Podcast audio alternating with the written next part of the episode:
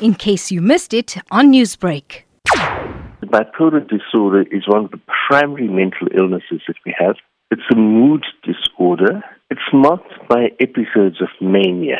Now, mania is often seen to be the opposite of depression. You know, when someone becomes depressed, they're sad, they're flat, they're down, they're low, they're suicidal. When we talk about mania, we're looking at a person who could be high, who's euphoric, who has a flight of ideas, you know, who moves quickly from one thought to the next, who's easily distracted.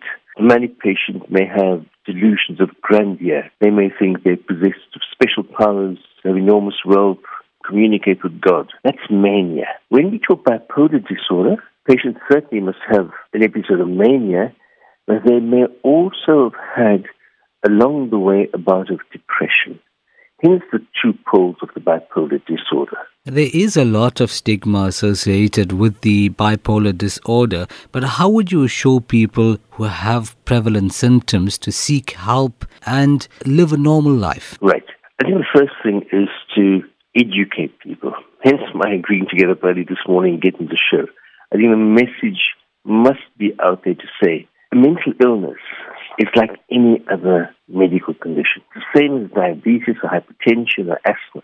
It's just that the receptors and the trigger factors that cause these conditions are located in the brain. Now, over the years, there have been various misconceptions and myths about mental illness. People have not recognized it as a medical problem. In my rooms, based in Phoenix, Mount Edgecombe Hospital, many patients' first episode, first onset of any kind of mental illness, before they come to see me or my colleague working there, they would approach a traditional healer, they'd approach the auntie at the temple, the mulana, they'd seek help there because of the understanding of mental illness. It's lacking at that level.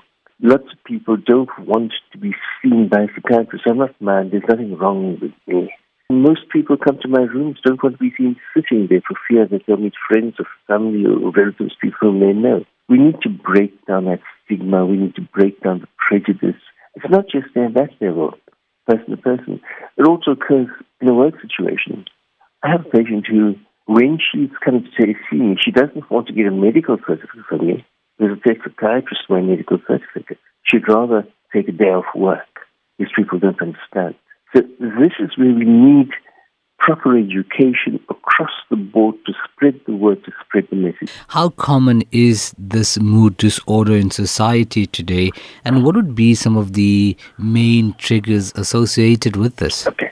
When we talk about the different grades, different types of bipolar disorder, the prevalence, the lifetime prevalence ranges to about 3 to about 7, 8%, depending on the severity of the condition.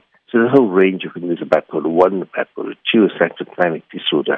The consequences for the, patient, if it's untreated, and even if it is treated, are significant. It affects work, it affects relationships, it affects the ability to think clearly, to make decisions, to be impulsive, it affects them financially. What causes this?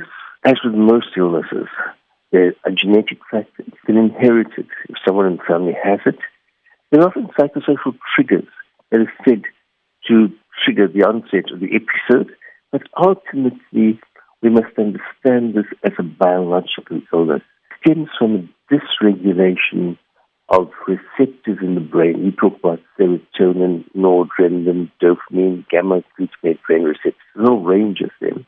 And that's the reason why we need medication. It's, in essence, to put it simply, to correct what is seen to be a chemical imbalance that is in the brain. Newsbreak, Lotus FM, powered by SABC News.